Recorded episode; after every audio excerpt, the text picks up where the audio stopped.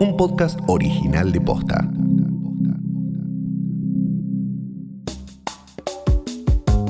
Se cumplen 10 años de la legalización del matrimonio igualitario en nuestro país. Te contamos testimonios en primera persona de aquella madrugada y analizamos los derechos que todavía quedan por conquistar.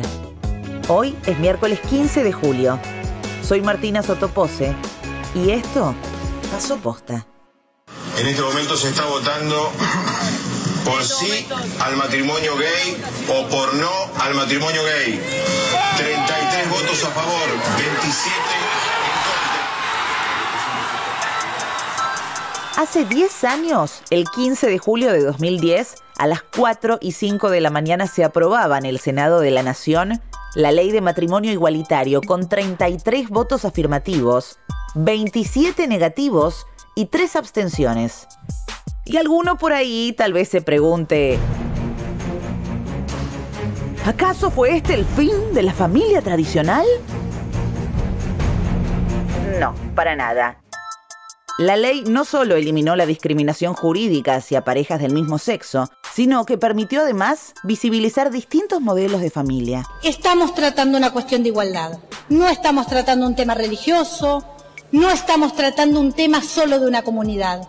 Estamos tratando un tema que hace a toda la sociedad argentina porque estamos discutiendo si le damos un lugar a la igualdad, si le damos un lugar a la dignidad, si le damos un lugar al respeto. Esta fue la exposición de Vilma Ibarra en el Congreso. Ella es coautora del proyecto de ley.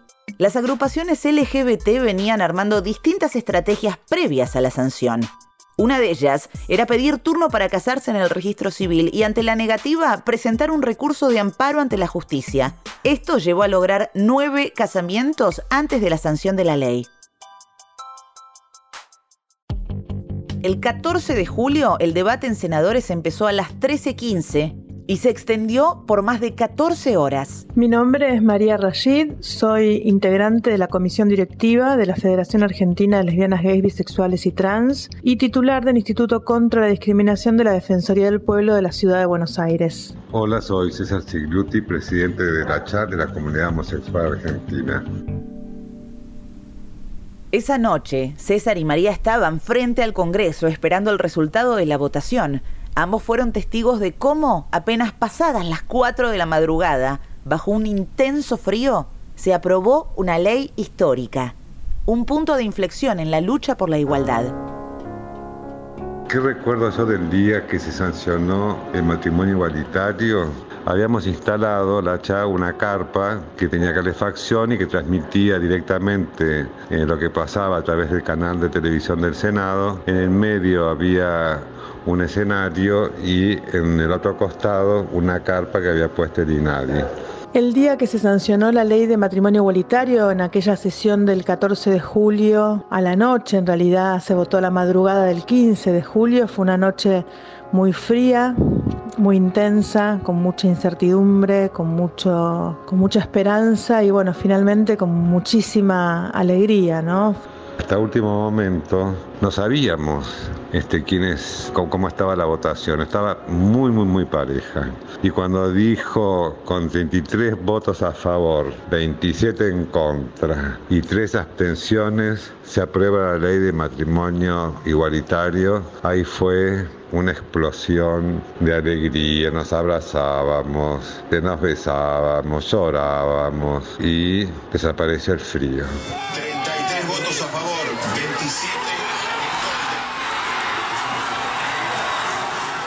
Durante los primeros seis meses de vigencia, unas 1.100 parejas del mismo sexo contrajeron matrimonio. Al día de hoy ya se celebraron más de 20.000 uniones entre personas del mismo sexo en nuestro país.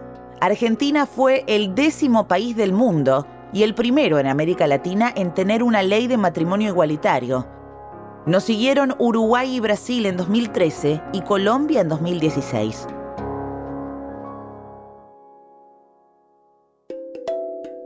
Pero mientras algunos esperaban los resultados de la votación frente al Congreso, otros lo hacían desde sus casas. Y ese fue el caso de Tabata. Hola a todos, soy Tabata Val, tengo 19 años, soy pansexual y osa y activo ya hace 3 años en Zona FALGBT, que es el espacio de activismo base de la Federación Argentina LGBT. Matrimonio igualitario se sanciona el 15 de julio de 2010, yo tenía 10 años y sí, recuerdo un montón la noche de la sanción, yo estaba comiendo con mis dos papás, tengo papás gays y me acuerdo que sí, que fue una noche muy emotiva, de mucho llanto, que capaz yo en ese entonces no mencionaba el cambio de paradigma que suponía la sanción de la ley, pero que ahora veo y digo, sí, nosotros éramos una familia como el resto y nos merecíamos los mismos derechos como el resto. La sanción del matrimonio igualitario le dio a Tabata herramientas para poder enfrentar a un mundo que cuestionaba la conformación de su familia. Creo que la sanción de la ley me representó un montón a esos 10 años. Yo en ese entonces vivía en zona norte, iba a un colegio católico y constantemente se ponía en duda mi familia, ¿no? Por parte de las autoridades de mi colegio. La sanción de la ley, ¿no? El que la gente diga así, loco, nosotros somos personas, nos amamos, nos disfrutamos, tenemos derecho a ser, hizo que yo me parara de otra forma en el colegio y que cuando a mí me venían y me discutían por mi familia, yo tenía herramientas para poder discutirles de vuelta y decirle, che, lo que estás diciendo, la verdad que ya no va más.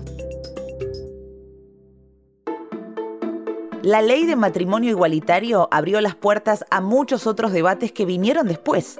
Al día de hoy todavía queda una agenda de derechos por conquistar. Por ejemplo, la ley antidiscriminatoria, que es una ley muy antigua, que quedó desactualizada. También estamos trabajando por una ley integral trans, que no solamente incluya el cupo laboral para las personas trans, sino que también incluya otro tipo de políticas públicas, incentivos impositivos para las empresas que tomen personas trans, ayudas para cooperativas de personas trans, programas de terminalidad escolar, programas de vivienda. Y el tercer proyecto sería actualizar la ley nacional de SIDA, porque si bien en su momento fue muy de vanguardia, actualmente, por ejemplo, necesita ser actualizada en temas como, por ejemplo, que se incluyan las tres hepatitis. Y por último, lo que hace falta es mucha política pública, sobre todo en materia de educación, para eh, revertir la discriminación y la violencia y dar la batalla cultural para convertir la igualdad jurídica que hemos conseguido en igualdad real. Pero hay algo que tanto María como César comparten.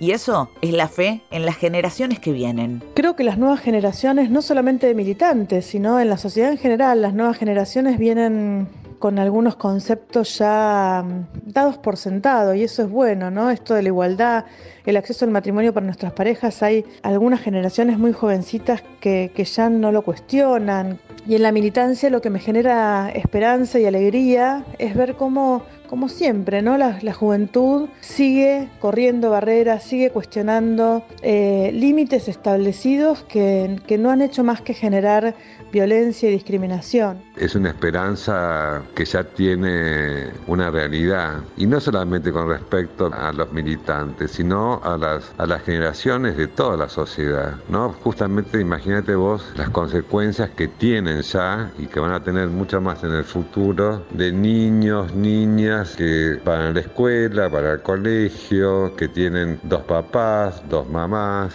Eso ya está cambiando y va a seguir cambiando y profundizando estos cambios. Así que toda la esperanza. Y como nosotros siempre decimos en la consigna de la CHA, en el origen de nuestra lucha está el deseo de todas las libertades.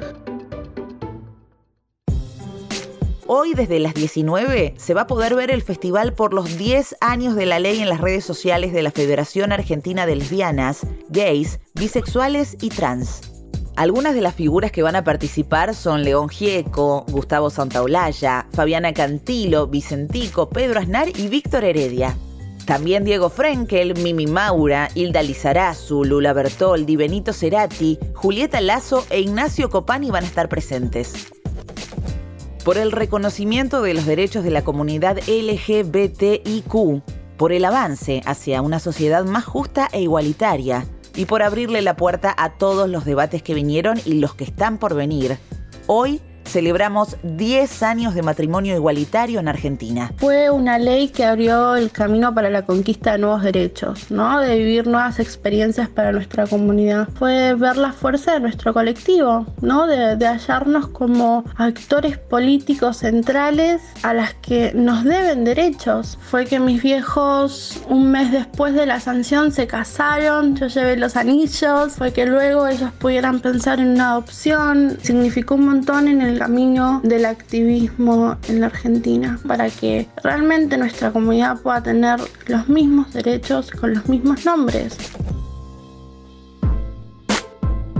Esto pasó posta, es una producción original de posta. Escúchanos de lunes a viernes al final del día en Spotify, Apple Podcast y en todas las apps de podcast.